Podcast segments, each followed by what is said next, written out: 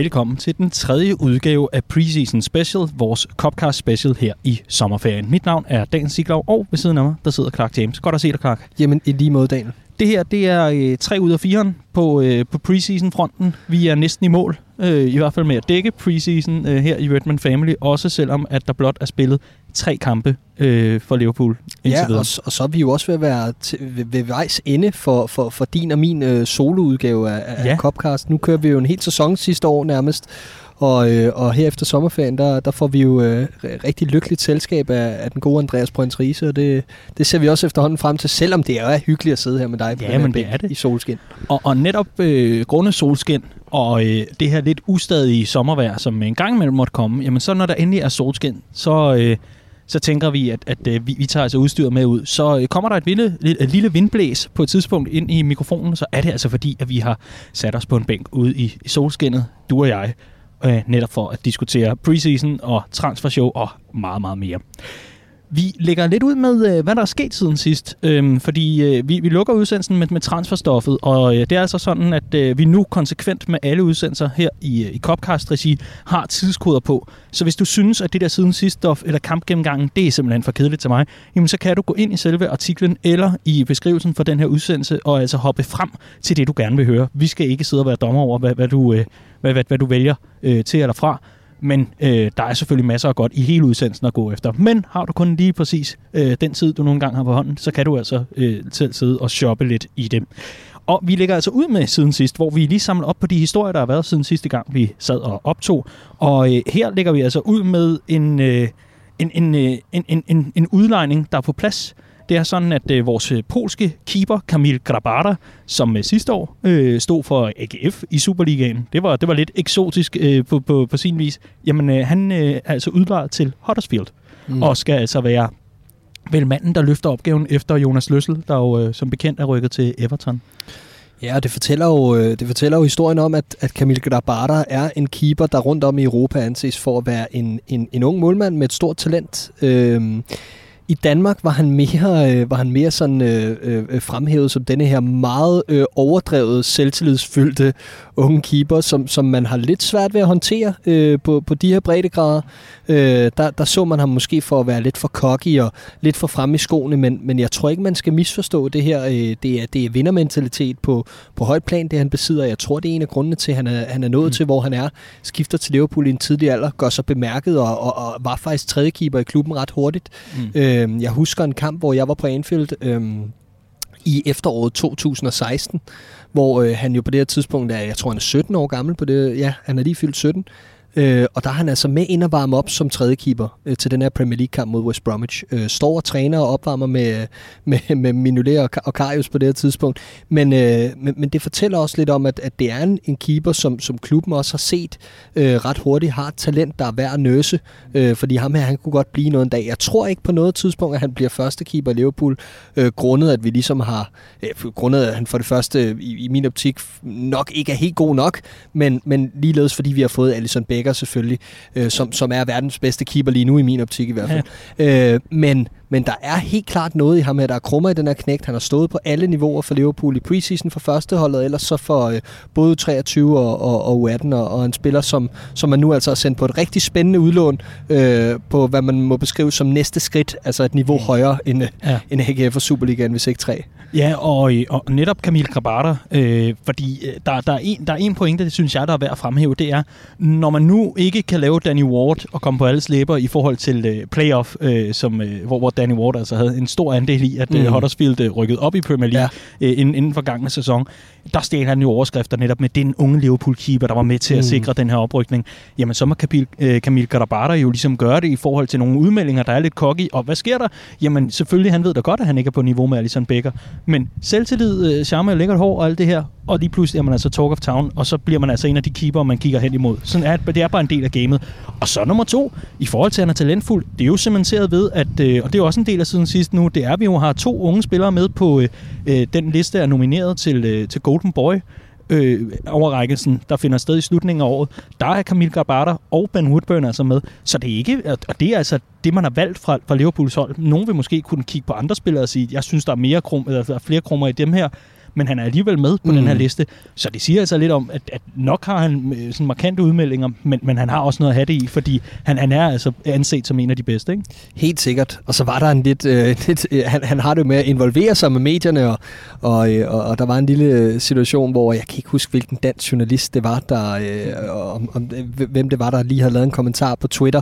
Men der var sådan en diskussion om, øh, hvor, hvor god han egentlig havde været, Kamil Grabata. Der var en, der ærede sig over, at han ikke skulle tilbage til Superligaen og stå, og så kom der en kommentar fra en anden journalist, der skrev, Jamen, han var, han var trods alt bag øh, Jeroen og, øh, og Grydebust i foråret øh, blandt keeperne i Superligaen, og så sendte Kamil Grabata bare et svar tilbage med en masse grinegræne emojis, øh, fordi det var han ikke, åbenbart ikke enig i. og, og det er altså Grydebust, der er skiftet for en fri transfer til FC København nu, og skal, skal slås øh, i, i, i buret der øh, om, om en plads, og så er det altså øh, Jordan, der lige er blevet solgt til øh, italiensk fodbold, ja, og hvor, hvor han skal stå. ikke Så, så det er trods alt også øh, nogle, nogle øh, nogle beskaffende her, der, kan lidt. Men øhm, for, for lige at vende tilbage ganske kort, altså Huddersfield bliver øh, destination for unge Kamil Garbata. Øh, held og lykke til, til ham, Absolut. og jeg håber da, at han øh, kan stjæle overskrifter for, for andet end, øh, at når jeg kommer tilbage, så skal Allison bare vente og se, fordi så kommer jeg med 300 km i timen og, og polsk selvtillid og alt det der. Men det kunne meget vel, altså hvis det går godt og går som vi kan håbe på, så, så kunne det jo meget vel være en anden keeper mm. øh, på, på længere sigt. Øh, og lad os da håbe på det. Lad os håbe, at han fortsætter ja. sin, sin rimelig spændende udvikling, vil jeg sige. Og, og, og så, så skal der selvfølgelig arbejdes lidt med, med det mentale, men altså en keeper på 20 år, det er, det er hvad man får med. Og jeg ja. synes ikke, det er et negativt tegn som udgangspunkt, at han har lidt for meget selvtid. Nej. Og netop øh, keeperfronten, der skal vi altså også hen og øh, lige ganske kort sige Mignolet-situationen. Øhm, vi vil egentlig helst tale om det i transferøje med, men det er trods alt værd at nævne jo, at øh, der for den lejr altså er meldinger om, at øh, agenten kigger øh, for, øh, efter et skifte til mm, Mignolet væk. Ja. Så dermed kan åbningen være, det var ganske kort, det vil sige. Mm. I øh, den forgangne uge, øh, i hvert fald siden sidste vi øh, optog, der har der været noget historieværk ude i medierne, og det har altså primært været den kulørte presse, at det, lige, det er værd at understrege. Det er altså ikke toneangivende og meget troværdige journalister, der har været ude med de her, øh, den her historie, men det er altså begyndt at, at rumle lidt med jungletrummerne i forhold til, om en Coutinho skulle vende tilbage. Det er jo en debat, vi har haft i Copcast i løbet af sidste sæson, hvor vi var oppe med, kunne det være interessant, og kunne han løse nogle af vores problemer? Og øh, Udover at jeg, jeg begik en lille brøler i den analyse, jeg, jeg, jeg smed ud. Jeg har lavet en analyse om, hvorfor han ikke kommer til Liverpool Coutinho. Mm. Der kom jeg til at gå med en melding, der var gået fra flere medier om, at han måtte give sit nummer væk til Antoine øh, Griezmann. Det er ikke tilfældet, han har fået lov til at beholde det, men det kom altså af nogle andre meldinger fra en medie. Det blev hurtigt rettet, det er værd at sige, men det har været interessant at læse øh, den splittelse, der trods alt er i fanbasen, ja. stadigvæk omkring den her, øh, den her spiller, Philippe Coutinho der øh, mundrer sig i godt selskab med Roberto Firmino i hvert fald øh, på sociale medier. De mm. hygger sig og har det rigtig, rigtig rart, og han er meget vældigt øh, blandt vores brasilianske kammerater på holdet stadigvæk. Men det er interessant at se den splittelse, der trods alt er i fanbasen omkring det her med, har du vendt klubben ryggen en gang, så er du aldrig velkommen igen, versus dem, der siger, hvis du kan bidrage med noget, så er du altid velkommen. Mm. Det, det er en lidt interessant debat stadigvæk, om end at den er ret øh, useriøs på det plan, at der ikke er nogen disproverdige journalister, der har været ude og sige, at der er noget om den her interesse for at riste det kort op. Men, men heller ikke den anden vej. Det er ja. også vigtigt at sige. Der har nemlig heller ikke været den her normale, mm. øh, den her med, at man afværger rygtet ja. med det samme. Så den står lidt åben, ikke? Den, det, det, er jo det, og, og det, er jo, det er jo en del af den nye, det nye Liverpool åbenbart på transfermarkedet. Det er altså med de her meldinger, øh, de kommer altså ikke i så høj grad længere fra klubben til de her journalister. Det er primært sådan nogle ret ligegyldige meldinger, synes jeg, at vores øh, klassiske venner, Paul Joyce, James Pierce, Melissa Reddy, de kommer ud med øh, dem, dem, der altså får først øh, besked, øh, når det endelig er, der sker noget. Mm. Det, det har været nogle ret lamme meldinger. Altså forstå mig ret, i, der ikke var meget sex over det overhovedet. Men... Øh, men netop Coutinho her, for at riste den kort op, så har øh, rygtet og historien altså gået på, at øh, Barcelona kunne være interesseret i at øh, udleje Coutinho over en toårig periode med en frikøbsklausul på 88 millioner pund. Øhm, så hvis Liverpool efter de to år synes, at ham der Coutinho han er værd at holde fast i, jamen så skal de betale 88 millioner pund øh, for at hive ham tilbage. Vi er lidt over i sådan noget Rames Rodriguez-værk, øh, hvis nogen husker den udlejningsaftale, han lavede med, øh, mellem, mellem Real Madrid og Bayern München. Ja, det, han det, det er det hele taget sådan en Bayern-klausul, ja. fordi de havde den også med Coman, mener jeg. Ja, og, og det er lidt interessant øh, langt hen ad vejen. Øh, men det kommer jo netop også af, at Barcelona altså har øh, enormt meget, det kan man også læse meget mere om i den analyse, jeg hentyder til, men man har altså enormt svært ved at få betalt regningerne i, i klubben, og, øh, og har altså et, et, et, øh, bare til løn, det æder 42 procent af deres budget, altså bare lønninger til spillerne øh, æder øh, over 42 procent af, af budgettet. Det er rigtig, rigtig mange penge, som ryger ud der. Og de har brug for at få dækket de, noget, for de, de kom, kan ikke bare blive ved. Nej, de kommer i en, i en position eller en situation lige om lidt, hvor de får brug for at skære i den lønregning der. Der var også det her, jeg også nævnte i sidste udsendelse med, at at, at der, var, der gik rygter i de spanske medier om, at de havde måttet betale løn tre dage for sent til hele staten mm. osv. Og de bliver ved at bruge penge. Det er som om, at de er øh, trængt lidt op i en krog af, at øh, man, man forventer rigtig meget fra fans' side. Jeg tror også, at kaptajn Messi han forventer en hel del omkring, eller øh, vedrørende sine holdkammerater og den kvalitet, der skal være omkring ham. Øh, så, så jeg tror, man er, man er lidt gissel øh, af, af sin, sit eget setup øh, og, og er, at man er nødt til at optimere og levere øh, over for fanskaren, over for, ja, kaptajn Messi, øh, for at det her, det, øh, det er noget, der bliver, øh, øh, altså at den her situation bliver holdt tilfredsstillende for alle parter. Og det er et problem, når man bliver sådan gissel, øh, fordi det gør lige pludselig, at, at man er nødt til at, øh, at agere ud fra nogle, øh, nogle, nogle andre præmisser, end dem man egentlig ville som klub. Øh, det er ikke sundt. Og, øh, og, og jeg er glad for, at det ikke er, at det ikke er os, der står i den situation, og vi har en helt anden ro over os øh, øh, på nuværende tidspunkt, og især efter vi selvfølgelig hævde Champions League-pokalen, men ligeledes bare det Klopp og, og hans, hans mandskab har bygget op.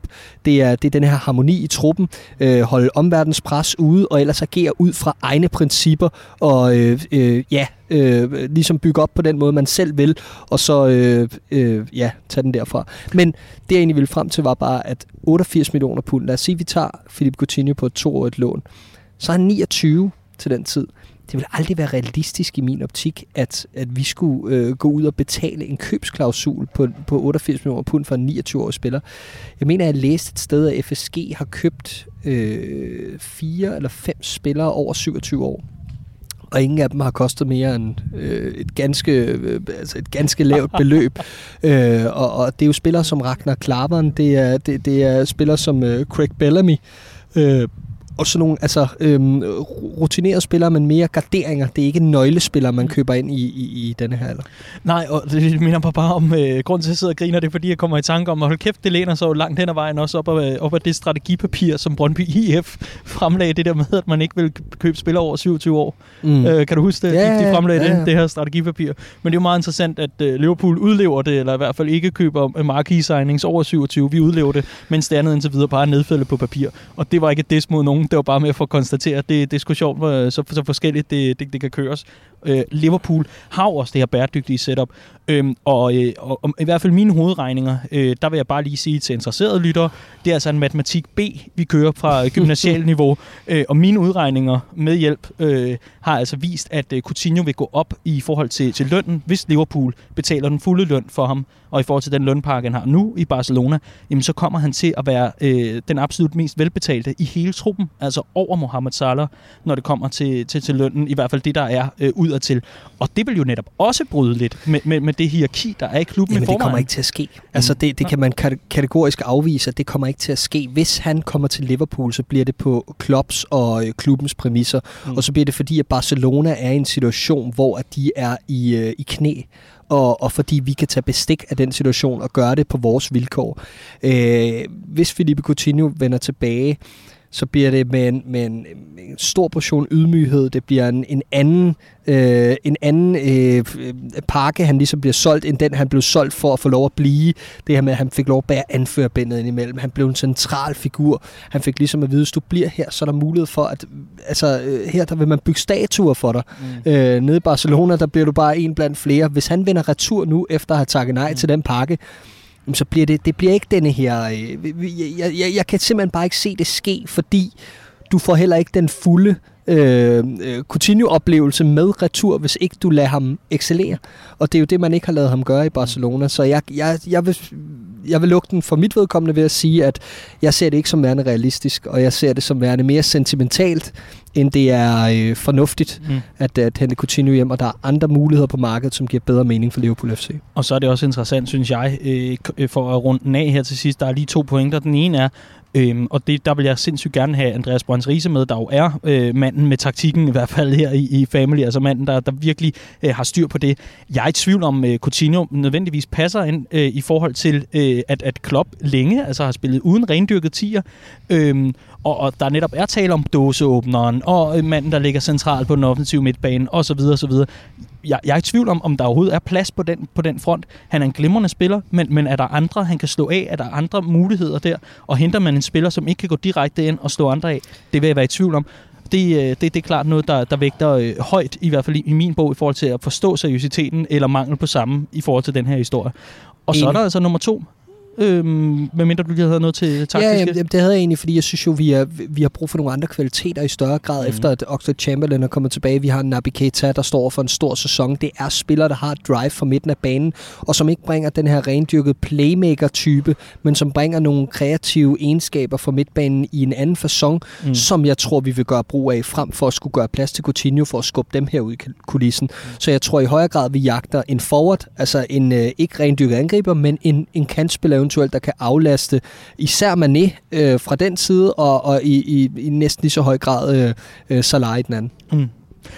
Og så den sidste pointe, inden vi lukker øh, Coutinho-news øh, ned for den her gang her i øh, vores preseason special.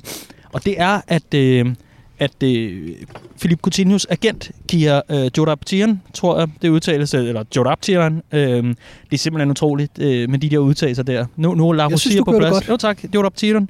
Øh, han medvirkede i et interview i, øh, i Talksport, øh, hvor han netop øh, fortalte, at øh, hvis der endelig skulle være et skifte tilbage til Premier League for Philip Coutinho, så ville det aldrig blive Manchester United, eller som han sagde, det vil blive rigtig, rigtig svært øh, fordi Coutinho stadigvæk har sit hjerte på Anfield og i omkring Liverpool, og, og så netop også fordi, at, at øh, det, det eneste sted, han sådan kunne se, det ville være Liverpool.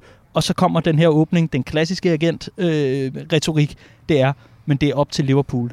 Det er meget, meget svært for mig at se, at det her kommer til at ske, men det er også op til Liverpool, om det her det skal øh, ske. Og dermed har han lagt al initiativ over på Liverpool, Klart. hvis den er. Og det skal han vel også, når og, sådan en historie ruller. Absolut, er ingen tvivl om, at Felipe Coutinho er interesseret i det her comeback. Det er der vel ikke rigtigt efterhånden. Han kan godt se tegningen på væggen, og, og, og det, der foregår i Barcelona, og samtidig det, der foregår i Liverpool FC, og med alle hans kammerater og ting og sager. Og, og så synes jeg også, der er noget spænd for vores egen klub øh, i, i den retning, og det kan jeg ikke helt lure, hvorfor jeg så Melissa Reddy, der var ude i en artikel her i, i, i går, hvor hun fortæller om, at Philip Coutinho var en central del, en, en dag i højere grad en central del af, af, af overtagelsesnakken over for Alisson Becker, da han skulle skifte til Liverpool, om at, at få ham til klubben, selvom han var skiftet til Barcelona, øh, fordi han, han, han satte så høj pris på Liverpool og sådan nogle ting. Så det er som om, man er ved at bygge Coutinhos øh, renommé op igen, og hvorfor, det ved jeg ikke, om det er egentlig bare, fordi man synes, han fortjener det ovenpå, at han har fået alt for meget røg for at være illoyal, eller det ene og det andet og det tredje i fanskaren, eller, eller hvorfor det er,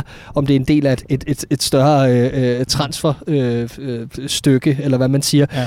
Det ved jeg ikke. Nu må vi se. Men, øh, men i hvert fald naturligt nok, at agenten lægger, lægger den her over på Liverpool øh, og, og ligesom mm. åbner døren for, at der i hvert fald er interesse for coutinho -lejren. Ja, og så, så lad os da bare lukke den fuldstændig og sige, Øhm, ja, ja, og der er loyalitet og så videre, lige indtil han står og præsenteret på Stamford Bridge. Altså, jeg kender det godt nok, det moderne fodboldspil her, til, til, til at vide, at sådan noget der skal man tage ikke bare med et, et grænsalt, men altså, du finder bare øh, gravemaskinen frem og kører ton, ikke? Klart. Det vil med være sindssygt, hvis de får lov at bryde transferbanen for at uh, signe Men ja, du jeg, ved, jeg, jeg, jeg ved, Og sådan. Det er godt, det er godt at du, øh, du er vågen øh, ja. på den del. Øh, hvor, hvor er det dog vildt et eller andet sted, at vi har en top, øh, altså vi har europæiske topklubber, der både læner sig over, bryder åben, øh, åbenlyst og så videre, bryder alle regler og så videre og så videre. Vi har det sundeste setup i mands minde, og alligevel kan vi sidde og snakke om, om hvem er det lige, der har karantæne for tiden. Det er altså en sindssyg fodboldverden, vi, mm. vi, vi befinder os i. Vi øh, skal også lige ind forbi noget ganske kort øh, og interessant, måske for vores øh, yngre lyttere og for, for dem, der, øh, der lige hygger sig med Xboxen eller PS4'en en gang imellem. Liverpool har i forgangne uge præsenteret et øh, nyt samarbejde med EA Sports, der står bag den franchise, der hedder FIFA. Jeg tror ikke, at der, der er nogen, der ikke har hørt om spillet før, eller har prøvet det, eller har fået en røvfuld af deres bedste kammerat. Men Liverpool er altså rykket væk fra øh, Pro Evolution Soccer. Den aftale er hermed øh, færdig, øh, og altså rykket over i FIFA-franchisen. Og det betyder altså, bare lige for at sætte øh, nogle ting op, uagtet hvad man måtte mene om EA, der virkelig er i vælten i gamerverdenen. Det er nok en anden udsendelse, vi skal lave om det. Men det betyder altså, at Liverpool bliver øh, en del af den absolut mest succesfulde franchise inden for fodboldspil, og i det hele taget også i forhold til e-sport, hvor det er FIFA, man henvender sig mm. til, eller, eller bruger, og, og i det hele taget bygget det op omkring. Så det har en masse øh, spændende perspektiver, uagtet hvad man måtte mene om EA Sports. Men de har i hvert fald sagt fra EA Sports, at der kommer til at være in-game, altså i selve spillet, kommer der til at være nogle features med noget Liverpool. Om det er, øh, at de har formået at få lavet en eller anden liverbird et eller andet sted på stadion, eller om det er decideret spil, det ved vi ikke noget om endnu. Men i hvert fald FIFA 20, øhm, det bliver altså med øh, Liverpool som en del af en officiel partner. Til gengæld så kommer øh, Juventus til at rykke ud øh, med navnet af FIFA, øh, og rykker i stedet for over i Pro Evolution Soccer. Og jeg kan simpelthen ikke huske, hvad de hedder. Det var sådan noget Calcio, et eller andet, something something. Ligesom de gamle, gode gamle PES-spil, altså Pro Evolution Soccer, hvor at øh, klubberne ikke hed det, de hed. Mm. Spillerne er de samme i Juventus, så man kan stadig hente dem til klubberne, men navnet og logoet, det er ikke det, det samme i FIFA. Nej. Det der licens sjov, det er altså, det er altså for sjov. Vi spurgte jo øh, brugerne derude, øh, og, og for os øh, medfans spurgte vi om, hvad øh, FIFA 20 hvis det nu var en Liverpool-spiller, der skulle være på coveret, det må det jo være efterhånden, være mm-hmm. vores tur, ikke? Hvem vil vi så have på det cover? Hvad, øh, hvem vil du have? Oh. Virgil van Dijk, tror jeg. Ja. Han er altså også en favorit, når, når, man, når jeg sidder og tjekker kommentarspor igennem og sådan noget. Jeg kan ikke lade være med at tænke på, at jeg gad fandme godt have Mohamed Salah.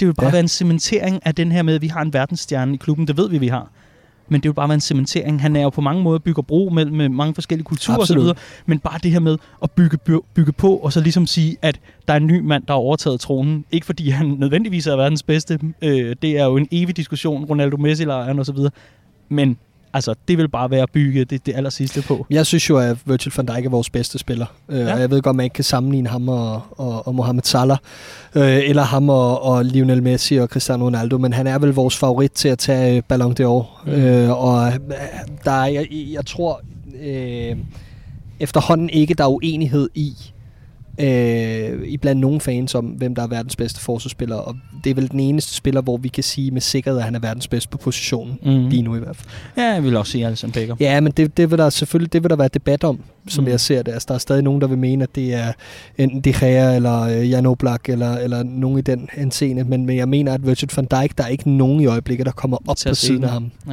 ja, ja. Men, men øh, omvendt, Stikken skulle måske lige have styr på sin bagkæde, når der er Jørgen Spark. Men nok om det. Øh, vi, skal, øh, vi skal altså videre her i, øh, i, i teksten.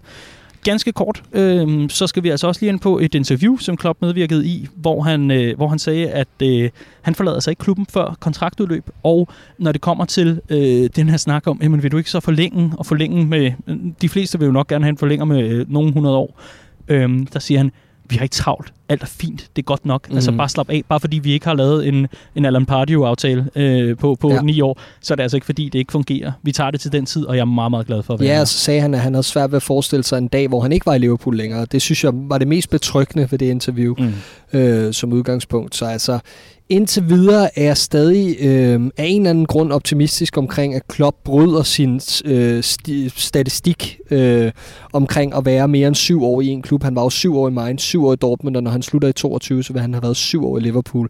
Men jeg tror, han bryder den i, i, i Liverpool og, og, og tager flere år. Jeg synes, der er mange ting, der peger i retning af, at han skal sætte sit præg på noget, ud over de syv år. Øh, der er noget stadion, der bliver udvidet efter vores, øh, vores øh, træningsanlæg øh, bliver færdigt. Det ja. nye træningsanlæg på, på Kirby. Kirby. Ja. Øh, der, der vil næste skridt være helt naturligt at, at øh, udvide øh, Anfield Road End, og jeg, jeg tror da gerne, han vil være med til at bygge den her mastodont af en, af en fodboldklub op igen. Øh, han er jo allerede i, i fuld gang, øh, men at cementere, at det her det er hvis ikke øh, England, så i hvert fald, øh, eller hvis, ja, altså England, så måske også øh, verdens største fodboldklub, mm. når han er færdig. Ja. Og, øh, og det kunne fandme være fedt. Og, og, og netop også i, i den forbindelse, altså være, være manden, der har øh, på mange måder lavet den helt nødvendige oprydning.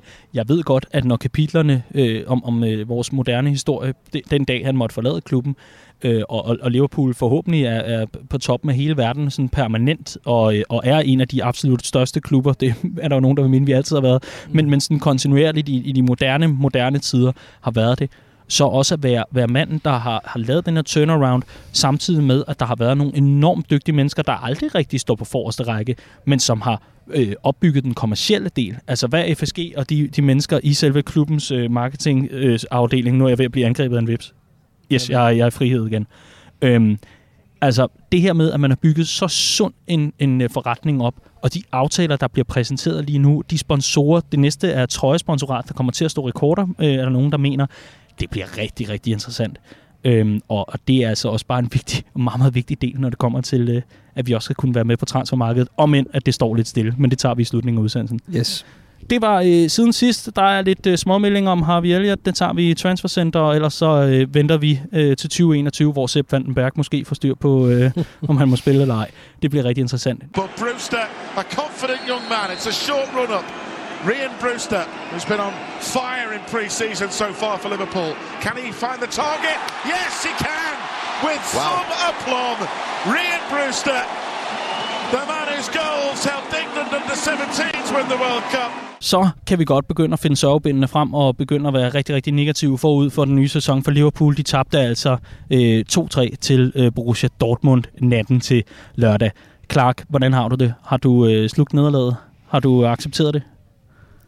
Øh, ej, den, den er svær, ikke? Jo. Altså, vores første nederlag siden, øh, siden Camp Nou.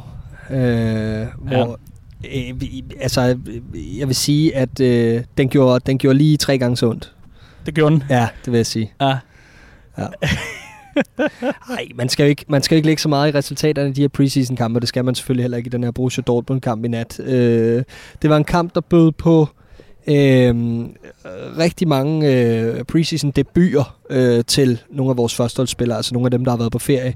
Øh, Virgil van Dijk, Trent Alexander-Arnold, øh, Andy Robertson, Gini Wijnaldum, Jordan Henderson, alle de her spillere fik øh, den sidste halve time øh, af opgøret. Så det var første gang, der ligesom var nogen, der spillede mere end de første 45 minutter i den her preseason. Og øh, øh, det var jo, det, det skulle man lige sådan, øh, det, det virkede som om spillerne lige skulle vende sig til det, og det var jo også første gang, at man ligesom skulle øh, forholde sig til, at der kom en hel masse indskiftninger på et rigtig mærkeligt tidspunkt efter en times tid, og lige efter at Dortmund har scoret til 3-1 og så videre. Hvis vi tager den helt kronologisk. Øh, Liverpool øh, stiller op med øh, Minolet på mål, øh, på højre bak Klein, venstre bak La Rossi, øh, som har gjort det godt i preseason, fortsat de gode takter langt hen ad vejen. I midterforsvaret spillede øh, Matip og Joe Gomez, mens der på midtbanen var blevet plads til Fabinho på den defensive midtbane. Milner og øh, Oxlade Chamberlain i de andre to roller, og så øh, op foran var det altså øh, de to kantspillere, som er kommet med øh, lidt på et wildcard, øh, øh, Ryan Kent og Harry Wilson, og så helt forrest øh, Divock Origi, øh, legenden over dem alle. og øh, hvad hedder det? er egentlig en, øh, en, en rigtig stærk Dortmund startelver, som, som virkelig øh, var, var, var en, der kunne rykke noget, og da jeg så startopstillingen, der tænkte jeg, okay, vi får det svært her. Øh, de kommer hurtigt foran Dortmund. Øh, vi står og sover i det bagerste geled, og desværre blev det lidt overskriften for hele aftenen, at, at vi var for sloppy i, i, i bagkæden. Men ikke desto mindre, så svarer vi hurtigt igen. Øh, vi sætter os faktisk på resten af første halvleg, og øh, spiller som, øh, som, som øh, Alex Oxlade-Chamberlain og øh, øh, Harry Wilson og Ryan Kent, de her to wildcard-spillere, som jeg kalder dem, øh, leverer faktisk et rigtig, rigtig fint indtryk øh, i, i første halvleg. Virker troende, virker direkte, virker teknisk øh, rigtig, rigtig, øh, rigtig dygtige og, øh, og, og sætter tempo på de rigtige tidspunkter. Så synes jeg, at det hele, hele første halvleg bliver kronet af med et rigtig flot mål. Vi har et par gode chancer med nogle kontrastød og så videre, men det her mål, der bliver scoret efter god boldomgang, bolden rører ud på kanten, rører ind over midten. Fabinho begynder at spille lidt mere direkte i den her kamp, kan vi se, og det bærer frugt hen mod slutningen af første halvleg, hvor han lægger en god bold i dybden, som Ryan Kent hopper over, og så scorer Harry Wilson øh, alene øh, med hits i, øh, i Dortmund-målet. Og så havde vi egentlig 1-1 ved pausen.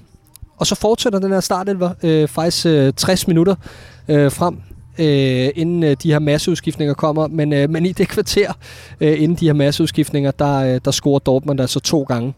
Øh, og, så, øh, og så er vi bagud 3-1. Øh, det eneste highlight fra anden halvleg er selvfølgelig comeback til alle de her førsteholdsspillere, som kom helt skinnet igennem.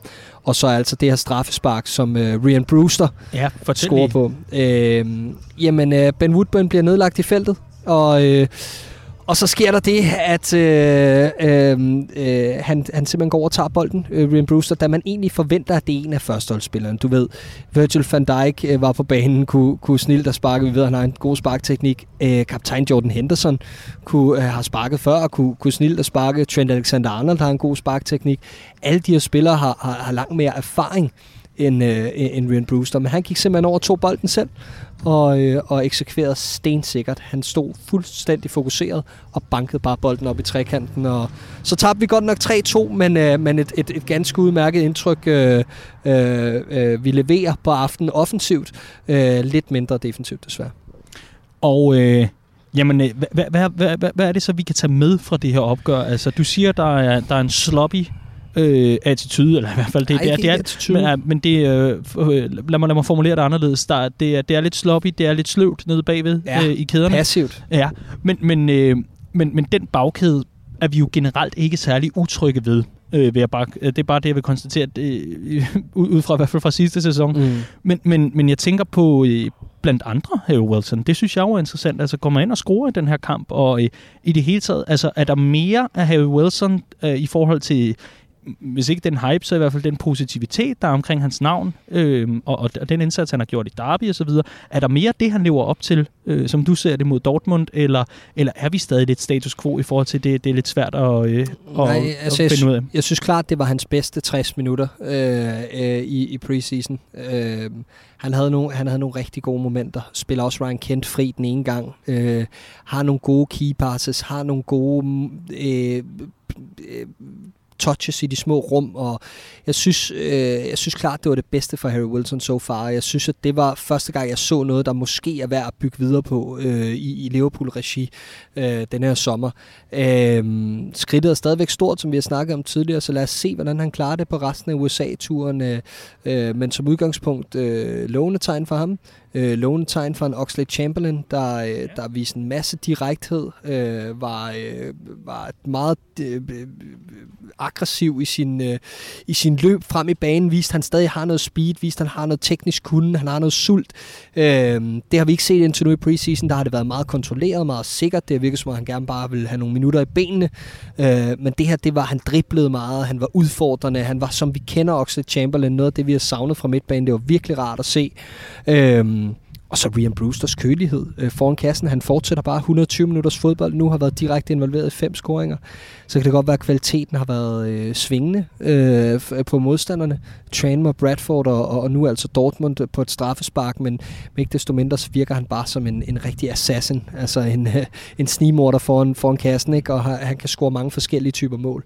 Mm. Øh, så, så, så rigtig spændende lige præcis de tre. Og så vil jeg sige, Simon Mignolet, står faktisk en rigtig fin kamp på trods af usikkerhed i bagkæden og redder os flere gange fra et nederlag, der burde have været større. Mm. Og, øh, og, og interessant nok i forhold til Brewster, det er, jeg ved øh, lørdag, øh, nu, nu optager vi, og jeg ved ikke, om det er blevet publiceret endnu, men der kommer et øh, portræt af Ryan Brewster, som jeg vil anbefale, at man går ind og læser. Det kommer enten lørdag eller søndag, nu må vi lige finde ud af at holde øje med hjemmesiden og i appen. Men øh, netop Brewster bliver øh, sammenlignet, eller i hvert fald øh, bliver beskrevet lidt som, at der er noget af både Ian Ross og øh, Robbie Fowler i ham. Og det var altså Jason McAtee, der var ude at sige det her i forgangne uge øh, i et interview, hvor han øh, altså fremhæver blandt andet, at øh, han har lidt af den her øh, attitude og aggressivitet i forhold til at øh, erobre bolde og være, være på sine mænd øh, fra Rush, og hvor han har øh, meget af den her, den her angrebskølighed fra øh, Fowler blandt andet.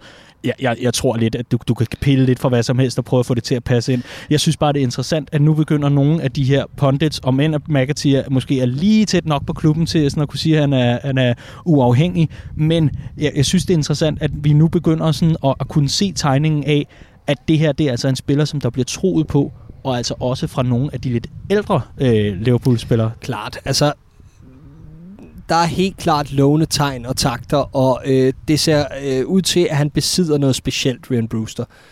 Det er helt klart. Jeg synes dog, at vi skal vente til han har fået sin officielle debut for, for Liverpool, før vi begynder at sætte prædikater på ham. Fordi lige nu kunne han både være en Robbie Fowler, og han kunne være en Cinema Pongol, ikke? Altså, så altså, øh, jeg er helt enig, og jeg må, jeg må også sige, at min, min øh, sådan skeptiske indstilling til, til Brewster og øh, øh, øh, hans... Øh, hans sådan, fremtoning kontra, hvor lidt han egentlig havde spillet for Liverpool. Nu har han spillet lidt mere i preseason og så videre, og han har ikke andet end bevist øh, øh, sig godt frem.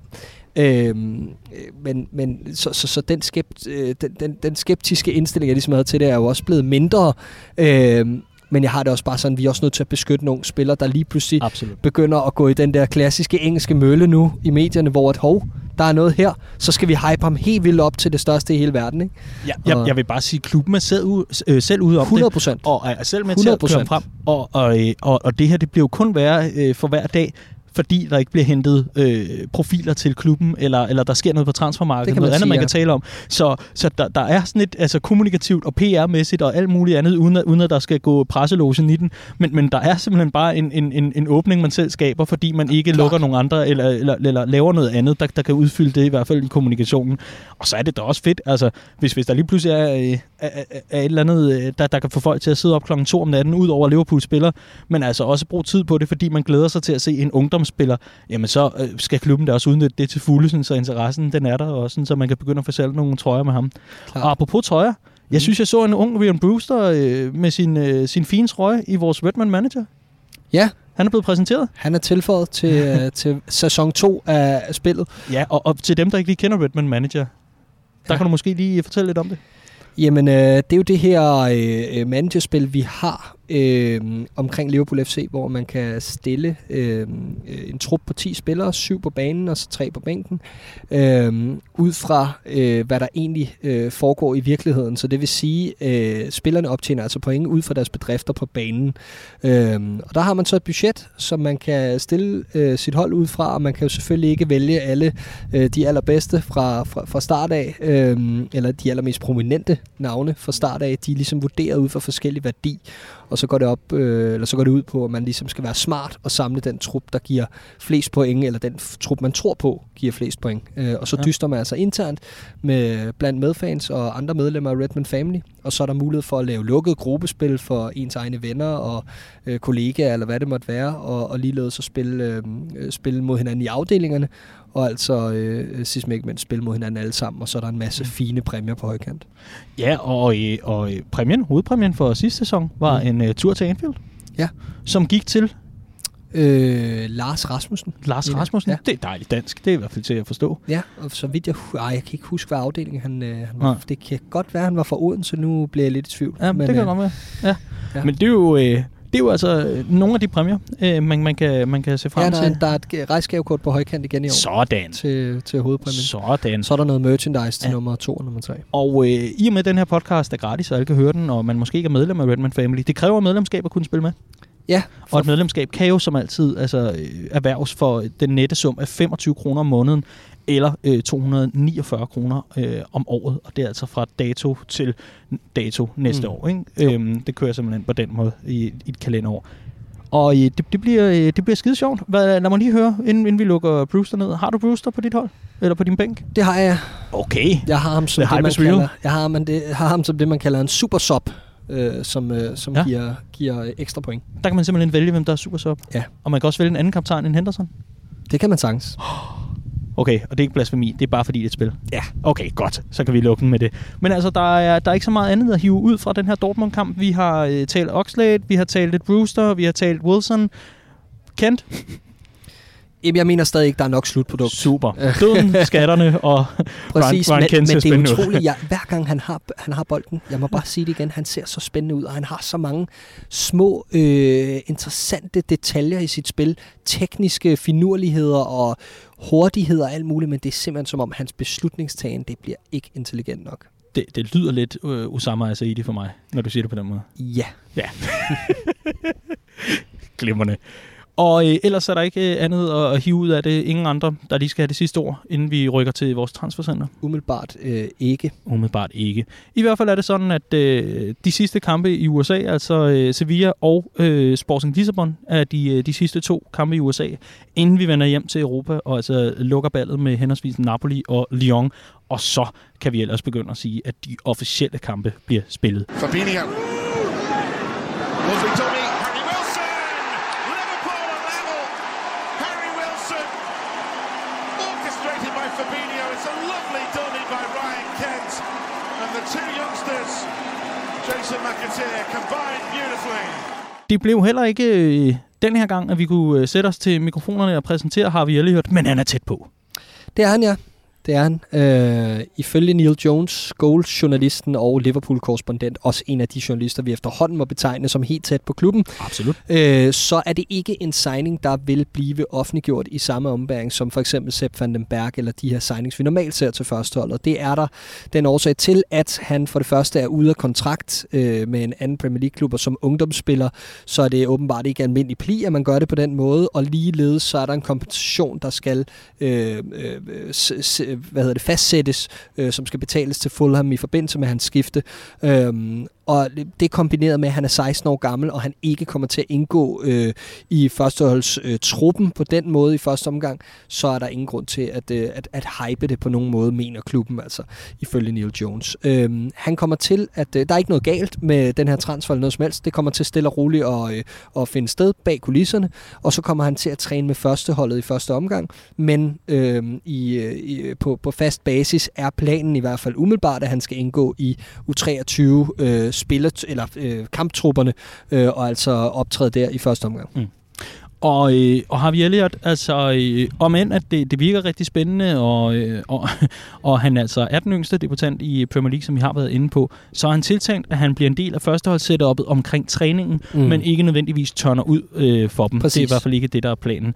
Øh, modsat Sepp van den Berg, der er, det lidt i, der er vi lidt i tvivl nu. Hvis han altså nogensinde får lov til at spille, kan det jo Nå, være, at vi det, kan finde de, ud af, om de, han de siger jo, at det er meget samme, Ja. øh, samme type, ja. altså at, at han kommer til at træne med, at det er samme pulje af spillere, øh, som, som ligeledes indeholder øh, spillere som Ben Woodburn, Curtis Jones, altså dem her, der skal op og have værdifuld førsteholdserfaring øh, øh, til, til de øh, regelmæssige træningspas, og så ellers figurere omkring U23-setupet, mindre der er skader og andet, øh, Mm. som gør, der er brug for dem i førsteholdsregi. Men vi kan altså love for, at øh, skulle det nu engang blive sådan, at øh, både Elliot og øh, Sepp van den Berg kommer til fast og tørne ud for vores ungdomshold, så er det altså ikke, fordi vi bare glemmer dem. I den nye sæson, der kommer vi til at sende øh, faste podcast om Academy ja. Og øh, Lone Watch, altså vores udlånte spillere.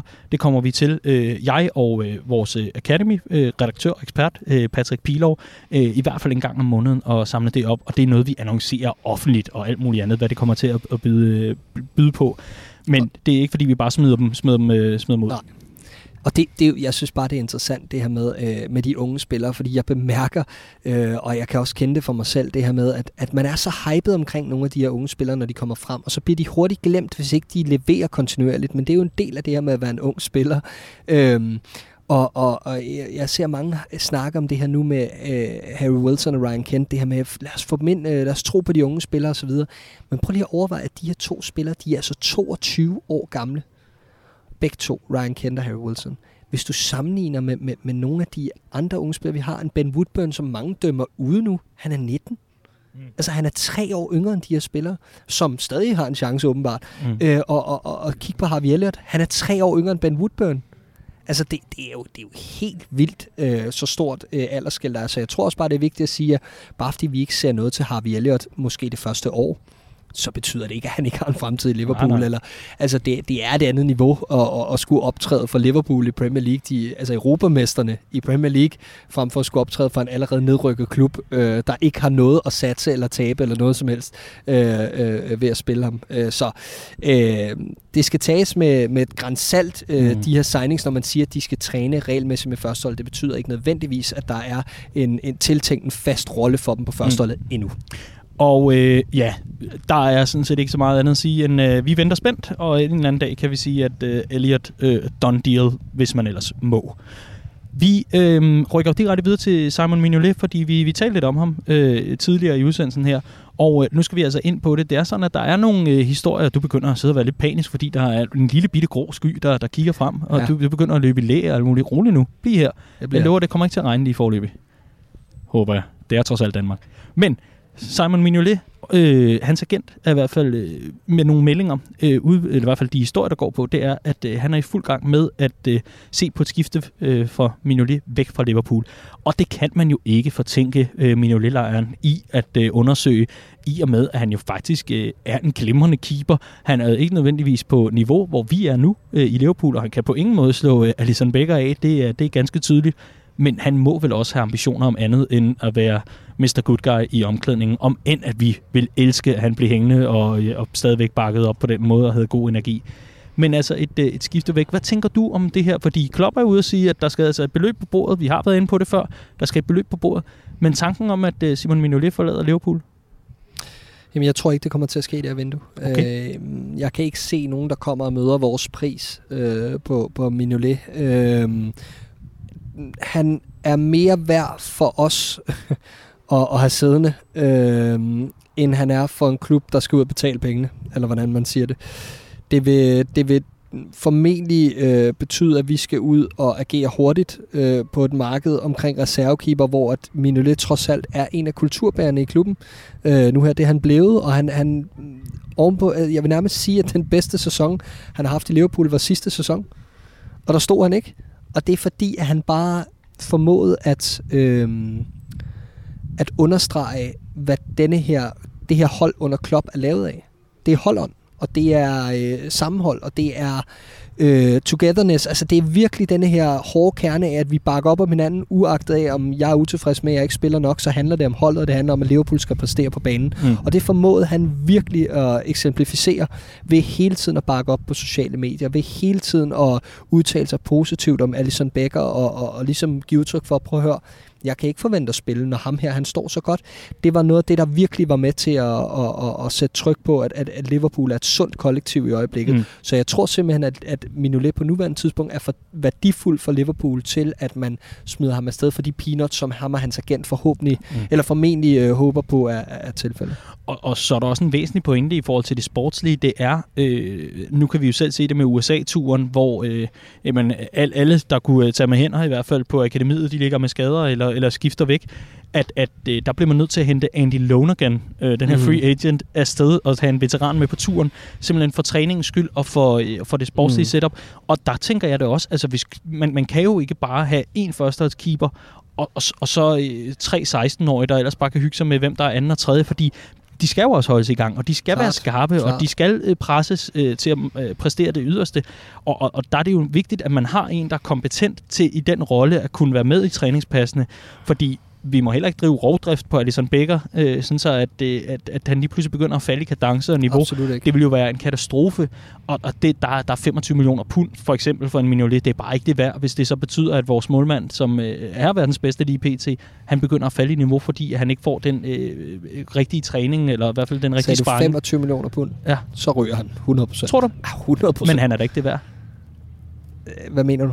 Altså, det, det er da ikke det værd for klubben, hvis det betyder, at Alisson øh, ryger. Nej, det kan du sige, men du kan få meget målmand for 25 millioner pund. Jeg tror, at vi, altså, jeg tror endda, at klubben accepterer... 15? Ja, det tror jeg. Mener du det? Ja, det tror jeg, men jeg tror ikke, der er nogen, der betaler den pris. Nej, for en øh, glimrende førsteårskeeper. Ja, det glimrende er meget sagt. Nå, en, en god holdspiller og en, en udmærket målmand.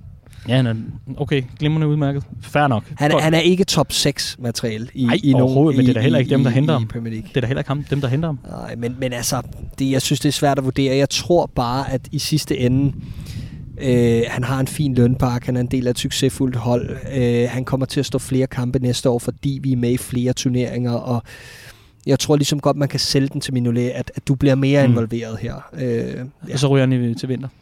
Så ryger han til næste sommer. Ja.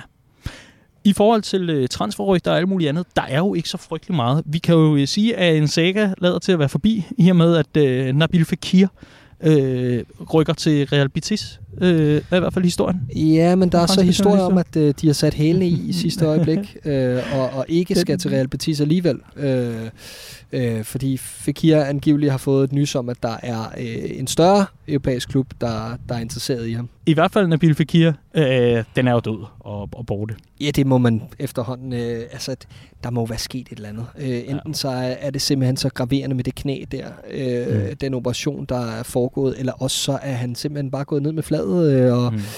Øh, Lyon har jo accepteret, at han skal væk, men det lader ikke til, at der er øh, latterligt mange tilbud på hylderne mm. øh, for Fekir øh, og, og hans delegation, så vi må vente og se, hvad der sker. Umiddelbart tror jeg, det ender med noget sydlandsk, italiensk eller spansk. I forhold til andre ting, der har været nogle falske rygter ude, øh, og det er jo øh, simpelthen en klassiker inden for sportsjournalistik, det er, at du, øh, du lige øh, sutter på dine fingre, tager den op i, i vejret, og så siger, godt, jeg nævner lige fem klubber, der måske er interesseret i den her spiller. Og der blev Liverpool altså linket sammen med Kai Havertz øh, ja. i øh, Bayer Leverkusen. Øh, ja. Og øh, det kommer altså bare af, at der var nogen, der sagde, at de her klubber har været meldt interesseret i ham. Der var ikke noget, der kom, øh, der var ikke noget sådan be- be- bevæggrund for at skulle skrive det, og det var i forbindelse med et portræt af, hvem er Kai Havertz, og det var en ganske kort artikel inde på Bild. Men den fik altså lov til at øh, sprede sig som en, en steppebrand ud over sociale medier, og kære venner, der, der er intet i det. Der er i hvert fald intet i det i forhold til nogle af de pålidelige øh, rygter eller kilder. Derudover har der været noget f- øh, ung fransk talent, som måske, måske ikke. Alt vi kan konstatere er i hvert fald, at øh, det her transfervindue i forhold til pålidelige rygter, der er det stendødt. Men at der er nok er en journalistpraktikant hister her, der, der skal finde på noget. Absolut, og så tror jeg også bare, det er svært at finde rundt i, fordi at Liverpool har kortene så tæt øh, øh, til kroppen.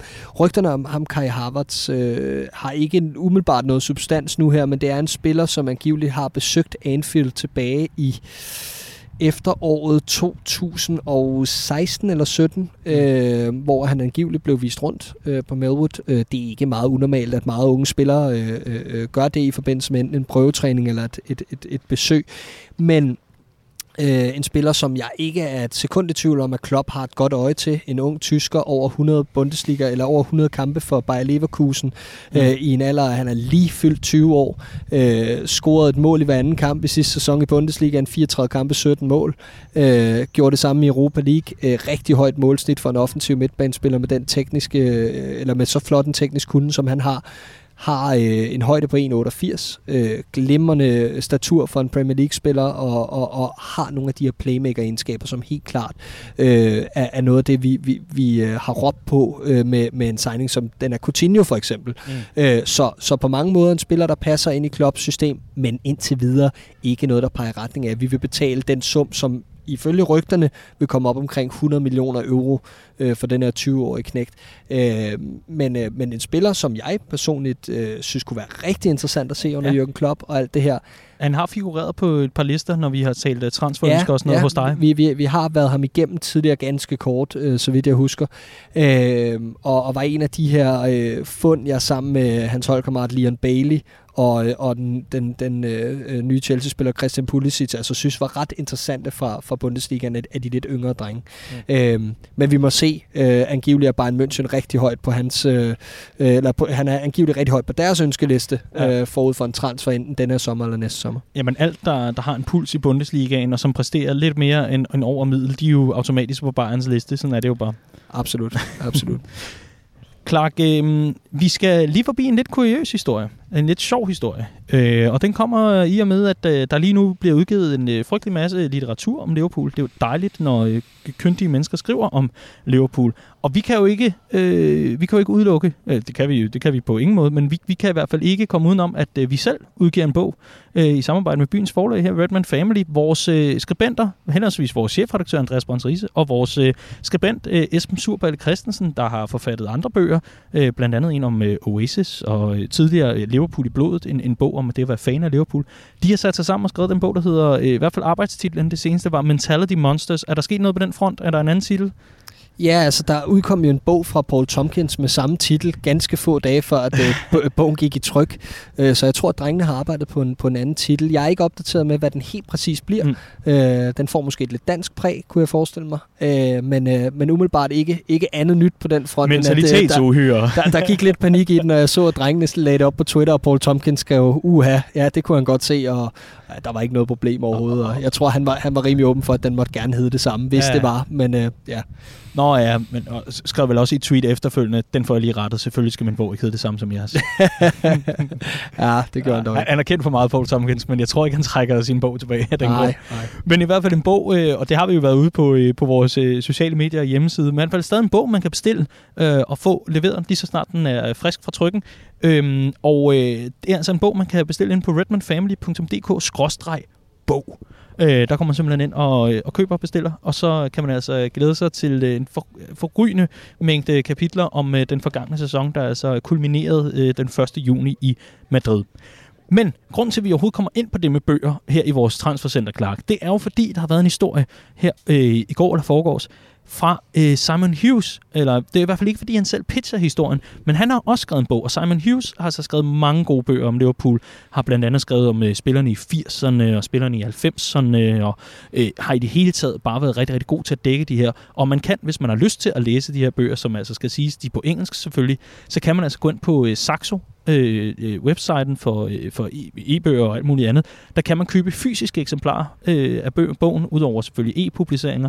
Det kan man, og jeg tror, de er i prisstart omkring 100-200 kroner per styk. Og det er jo ganske fair for en, øh, en bog, hvor man bliver meget klogere på Liverpool og alt muligt andet, og hvor man læser historier om øh, spillerne og hvad de kommer fra. Men han har også udgivet en bog. Øh, angiveligt den, der hedder, jeg, jeg tror, den hedder Allé, Allé, Allé. Meget originalt øh, hedder den altså. Og øh, der er der øh, i en henkastet sætning, var jeg lige ved at sige, i hvert fald en, øh, en henstængt sætning på, i, i et af kapitlerne, hvor han nævner, at Origi i sommeren 2018, der var han måske på vej til Everton. Altså, vi skal bare lige have på plads, at Everton var meget interesseret i at tilknytte en Origi, der på det her tidspunkt i sommeren 2018 jo ikke er nogen kultfigur, jo ikke er noget sådan andet end en, en, lidt en reserveangriber, og har ikke rigtig fundet den her plads i truppen, som han har nu, og kunne altså være på vej til, øh, til Everton, der dog ikke øh, smed et bud, øh, bud undskyld, der var øh, godt nok. Og dermed kunne vi altså i en forgangne sæson have misset og undværet øh, 90 plus 6 scoringen mod øh, Everton og John Pickford, a.k.a. Øh, Unge Jurassic Park. Øh, to mål mod Barcelona, inklusiv corner-taken, kunne ikke lave det Og altså, sidst men ikke mindst, et finale mod ud af det blå mm. mod øh, Tottenham. Det havde fandme været en trist sæson. Det havde slet ikke været lige så mindeværdigt uden ham. Nej, absolut ikke.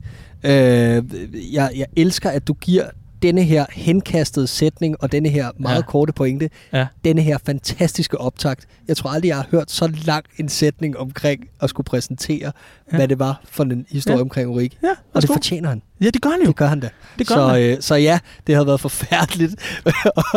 og pointen er, jeg kan ikke sige andet. Ja, det har været forfærdeligt. Ja. Det er vi glade for, ikke sket. No, nogle, gange, nogle gange, Clark, så lægger jeg, øh, lægger jeg bolde op, som du kan smashe, du kan løbe med dem, du kan alt muligt. Og så er der også nogle gange, hvor du bare skal pænt sige ja. Ja, og jeg er ja. simpelthen så enig. Det, og det er det, så det, dejligt, at det ikke Det er sådan, man får nichestof til at blive meget større. Udmærket. Så lærte jeg også noget i dag. Ja, det gjorde du. Værsgo. Det var, det var bare en øh, klap hælene sammen og sige ja. Yes. Men øh, kæft mand, ham i en Everton-trøje.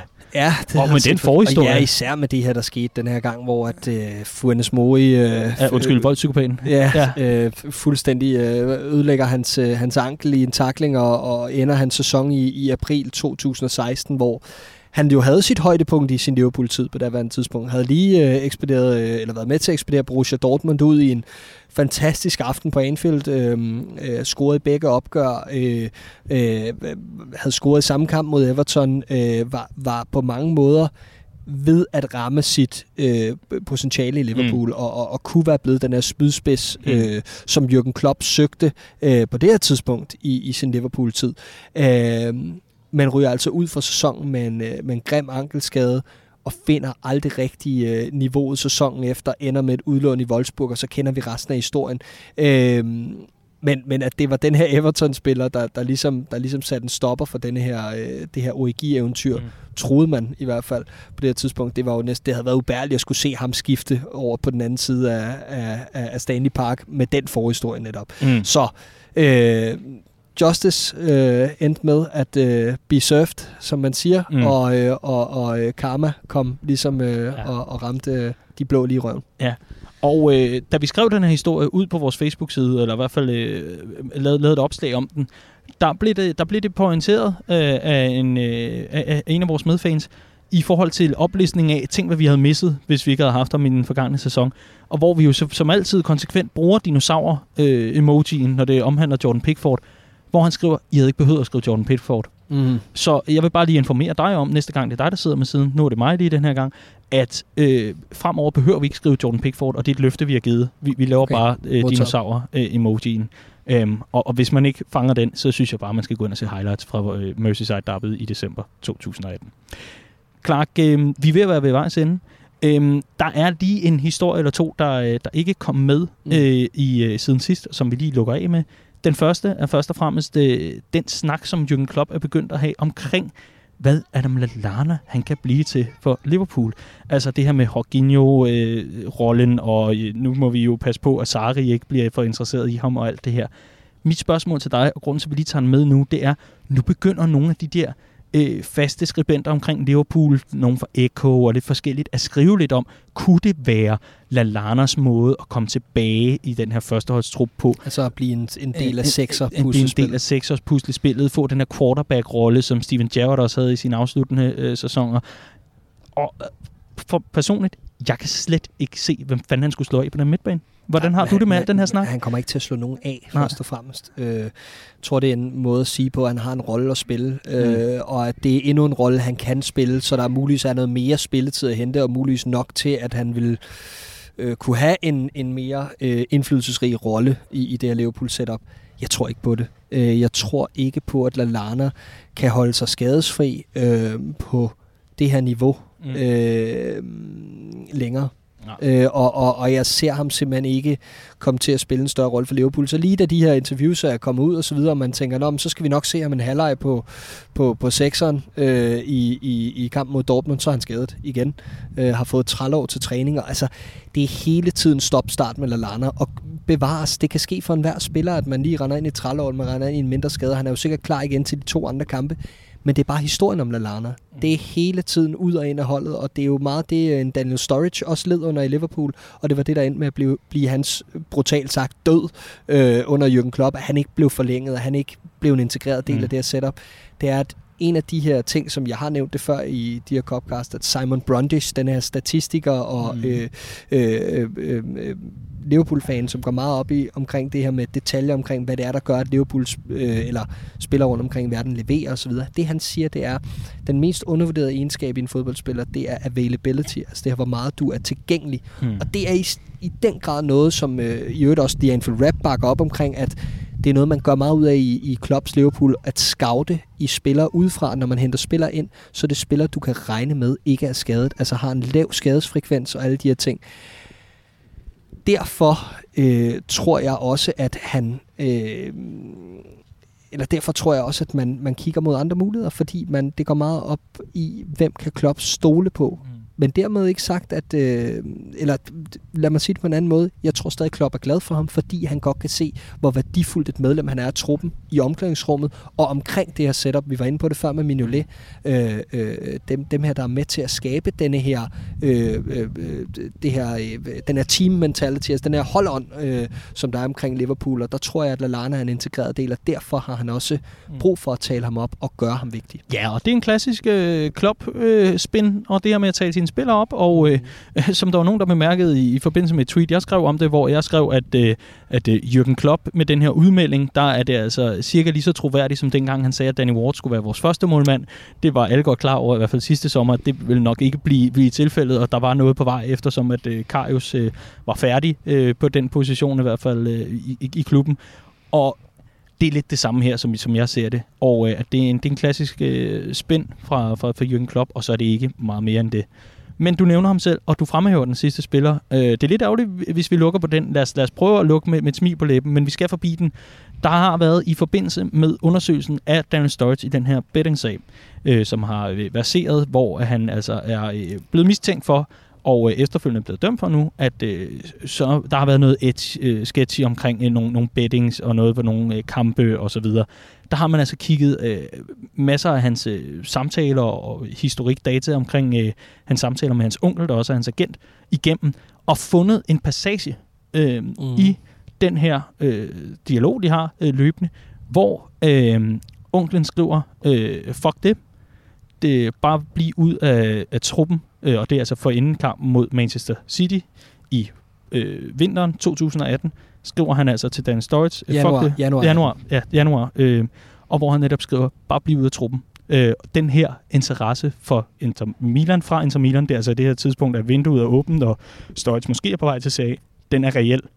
Og hvor Daniel Sturridge øh, replicerer i beskeden efterfølgende, fint for mig. Ja. I'm cool with it, eller cool with mm. me. Og den her historie, den er gået lidt under radaren nogle steder, men det er stadigvæk en, der sådan verserer, i hvert fald i, i, i fangrupperingen, omkring at Dan Sturridge med vilje holdt sig ude af truppen til kampen mod Manchester City, og derfor ikke har vel været øh, til rådighed for Jürgen Klopp og for Liverpool, hvilket man må sige er, hvis ikke det mest usle, så i hvert fald noget af det mest illoyale, man overhovedet kan gøre som fodboldspiller, hvis man kan stå til rådighed for sin klub, så vælge ikke at gøre det. Så er der selvfølgelig dem, der tager mig i forsvar i det her og siger, jamen, øh, altså et er bare overhovedet i, i betragtning til at være en del mm, af det. Mm. Men for mig i hvert fald, inden jeg hører dig, der er det ikke det, det handler om. Det handler bare om, at hvis, hvis du ikke står, øh, står til rådighed for din klub, som med rette kunne have fyret dig afsted for 100 år siden, mm. jamen så er du også illoyal over for den. Jeg, mm. jeg har det enormt svært med den her historie, og jeg vil rigtig gerne prøve at høre dit take på det, og hvordan du tænker om, om, øh, om den her afsløring, kan vi vel godt kalde det. Ja, men det, det kommer på et tidspunkt, hvor, hvor der formentlig har været nogle, nogle samtaler mellem ham og Jürgen Klopp om, at, øh, at han gerne må smutte, hvis der kommer et tilbud. Øh, fordi han ender jo med at skifte til West Bromwich øh, øh, på en lejeaftale i, i, i den her forårssæson. En lejeaftale, som han senere øh, viser sig at være ikke ked af, at han har taget på, men han finder ud af, at han egentlig øh, han har en plads i Liverpool, siger han hen over sommeren, da han vender tilbage, og, og han er villig til at, at kæmpe for, for, for at blive en del af det her, der foregår. Øh, det var den sommer, hvor han spillede 10. ja, præcis. Men øh, jeg, jeg, jeg tror, det er taget ud af en kontekst. Det er, mit, det, er det, det, jeg er nået frem til. Fordi mm. isoleret set øh, giver jeg dig ret i, at det er illoyalt, og det er, det er aldrig okay ikke at stå til rådighed for den klub, der øh, ligesom betaler din løn. Øh, bliver der lige råbt tis fra den her øh, lille pige, der gik forbi. Nå, det keder jeg. Jeg blev simpelthen lige... Det var, øh, det var også et frisk take på den situationen, men tilbage til din.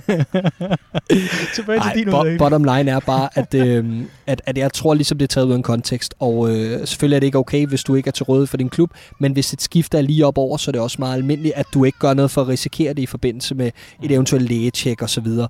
Og han var jo på vej ud af døren, fordi han ender med at skifte til West Bromwich, og det har han jo tydeligvis fået lov til at klubben, mm. så han må på en eller anden måde have fået grønt lys til at forhandle, og have fået at vide, at du ikke er en del af ligningen her ja. øh, hvis du ønsker at komme og, og vi ved jo heller ikke, om Daniel Sturridge har grebet knoglen efterfølgende og ringet til Klopp og sagt, det er lige op over med det her. Præcis. I forhold til Manchester City-kampen, hvad er dine tanker om mig i truppen?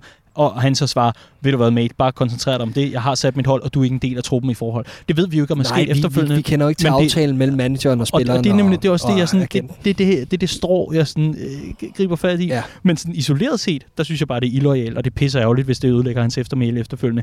Men lad os da håbe, når alt det her er landet, og hans øh, ban og, øh, og så videre, der er bøden, den er blevet betalt, og hans øh, karantæne i forhold til det her, den er suspendering, man i hvert fald kommer ind og giver ham, når det er overstået lad os da håbe, at der er en, en af vores faste øh, journalister derovre i, i, i Liverpoolland, der, der lige griber fat i og siger, hvad er den rette kontekst for mm. den her historie? Har du ikke lyst til at, til at give os en rigtig udlægning? Absolut. Øhm, og, og indtil da, måske ikke dømme ham for det, men i hvert fald isoleret set, synes jeg, det er noget svineri.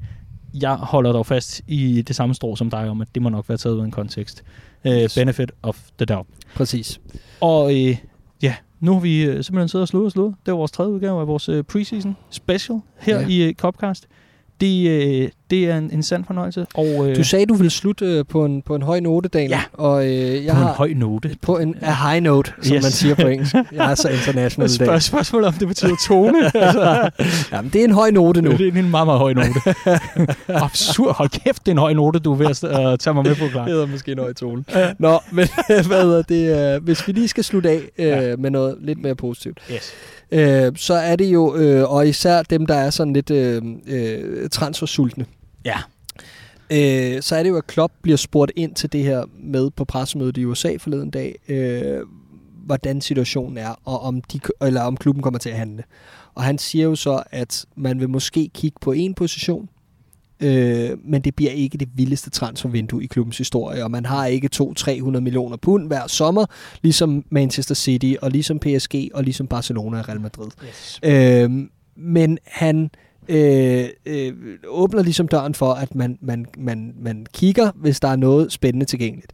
Og det er jo sådan, så ude på det store transfermarked, der er ved at ske en kabale. Der er ved at ske en kabale med nogle rigtig interessante navne i både Barcelona, i, øh, øh, i, i, i PSG, i alle mulige andre øh, større klubber, fordi at de er ved at lave nogle store transfers med øh, øh både Neymar og øh, Antoine Griezmann er lige skiftet. Øh, vi har Joao Felix nede i Atletico Madrid. Der er, der er kommet nogle store penge i spil, og det gør også bare, at der skal flyttes nogle store spillere rundt omkring. Jeg kunne godt se os være på, på jagt efter en gardering i den her frontkæde. Vi var lidt inde på det her Wilson Kent øh, show tidligere. Det er to spillere, der har fået chancen, fordi at der er fravær fra to af vores allerstørste profiler i USA, i øh, Mohamed Salah og, og Sadio Mane. Jeg tror ikke, at Klopp vil finde det tilstrækkeligt at gå ind til sæsonen med en kvalitet øh, af, af deres i bredden. Jeg tror gerne, han vil have en, en, en stor spiller her. Der har været rygter om Nicolas Pepe i, øh, i Lille, en spiller, vi har snakket om. Men jeg tror faktisk, at man øh, afventer lidt den situation og overvejer en spiller som Osman Dembélé i, i FC Barcelona. Jeg har ikke øh, noget belæg for at sige det andet, end at jeg ved, at Klopp er fan af ham. Øh, der var angivelige møder, før vi signede Sadio Mane i sin tid, om at han rigtig gerne ville have ham, før han røg til Dortmund, øh, dengang han spillede i Rennes, øh, og, og så videre og så videre. Øh, men jeg kunne godt se at gå efter sådan en spiller, der kan gardere på begge flanker, og, og eventuelt øh, øh, også sørge for, at vi kan rykke Salah ind centralt og aflaste Firmino osv. Altså en spiller, der er øh, universel nok til at kunne aflaste hele frontkæden og gøre, at vi kan, at vi kan rotere på den mm. del. Ja, og, og også en spiller meget, meget interessant, og øh, det, det, det vil absolut, tror jeg, måske øh, få lagt de værste øh, kritik ned i forhold til et, et for passivt vindue, øh, i hvert fald hvad, hvad fans der måtte mene. Øhm, og så også en spiller, der for mig i hvert fald øh, lader til, måske har brug for en faderfigur som, som Jürgen Klopp. Præcis. Eftersom at øh, alle historier om Dembélé efterhånden i spansk presse handler om, at han spiller Playstation i stedet for at komme til træning til mm. tiden, og så videre, så videre. Og vi skal jo huske, at Marca og AS og hvad de ellers hedder, de er altså sat i verden for Mundo Deportivo, hvad, hvad der ellers findes dernede, er jo sat i verden for at lave nyheder også når der ikke er nogen. Så, så det der med, at han kommer to minutter for sent ud og lige skal tage kejlerne, eller hvad fanden det nogle gange måtte være i klubben, det kan lige pludselig til, nå ja, men spiller han ikke også FIFA, det lagde han en story op om i går. Oh, ja, han kommer for sent, han vil hellere spille øh, FIFA i stedet for at mm. træne osv. Vi kender den der øh, mekanisme, der nogle gange er, og, men det lader bare til, at han er sådan lidt uforløst på det højeste, højeste niveau. Absolut. Og der vil det da være helt oplagt at komme hen til en, der siger, ved du hvad, jeg har en plan for dig. Prøv at se de andre. Prøv at se sådan en som Dibok her. Han var... Øh, Everton troede, de kunne hente ham. det er jo ikke noget. Prøv at se, han har afgjort en Champions League-finale, og han mm. har været øh, medvirkende årsag til, at vi overhovedet kom i den finale. Mm. Han har fået øh, forløst sit øh, potentiale, absolut, og måske mere til. Mm. Prøv at se en spiller som Andy Robertson, øh, spiller nærmest i nedrykket hold, og øh, der, der er ikke rigtig nogen, der sådan lægger mærke til ham på den, på den måde. Jamen, det han, han, er, han er verdens bedste øh, ja. venstreback muligvis lige nu, ikke? sammen med nogle andre øh, kandidater. Og sådan vil det bare blive ved med. Jeg tror netop med de her spillere, der lige præcis mangler, om end han er med til at vinde mesterskaber med Barcelona, jeg tror lige præcis, de mangler de sidste 10-20 procent. Det er det, Jürgen Klopp han kan.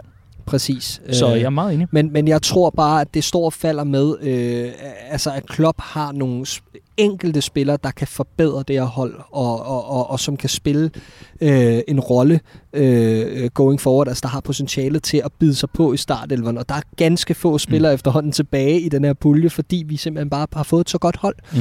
Og så er det kombinationen af det her med, som han også nævner, Jürgen Klopp, alle vil gerne have, at vi har verdensklasse spillere på bænken også, men, men det er bare ikke så nemt, altså fordi du skal samtidig kunne tilbyde mm. en mand som Dembélé, der skal være nok spilletid til, at han kan se sig selv i det her, øh, og han ikke bare bliver en, et, en, en tredje violin for øh, øh, øh Mané og Salah. Øh, der, projektet skal sælges ordentligt, og de her spillere, de... Øh, de skal samtidig have en høj hyre for at være øh, øh, øh, garderinger, ikke? Og, og det, det, er en, det, er en svær, det er en svær balancegang. Så jeg tror, at øh, jeg tror, at Klopp udelukkende vil gå efter øh, førstevalget, som han plejer, øh, men i endnu højere grad på nuværende tidspunkt, fordi vi ikke er tvunget til at skulle ud og agere eller panikhandle eller noget som helst. Vi kan vente på, at den rette løsning kommer, kommer øh, op og bliver tilgængelig, og det tror jeg, man vil gøre. Øh, og, og, og bliver det Osman Dembélé, fantastisk. Bliver det ikke ham, så tror jeg godt, vi kunne finde på at vente. Og netop også den her sejr i Madrid gør også bare, at der er ro på bagsmækken. Havde vi tabt den finale og anden finale træk, så havde det været noget andet. Det ja, tror jeg absolut. absolut. Helt sikkert. Det har været helt anvendt. Men, men jeg vil så også bare sige, at den her Dembélé, den står for helt egen regning. Det er ikke læst af nogen troværdige journalister eller noget som helst. Det er udelukkende taget ud fra, jeg ved, at der har været interesse for Klopp tidligere, og han øh, har et godt øje til Dembélé og så videre. Øh, han passer godt ind i måden, Klopp gerne vil spille på. Han sparker lige godt med begge ben, kan ligge på begge kanter øh, og har stadig et, som du nævner, uforløst potentiale. Mm. Og derfor er han automatisk en, øh, en Klopp-spiller. He's a sensei.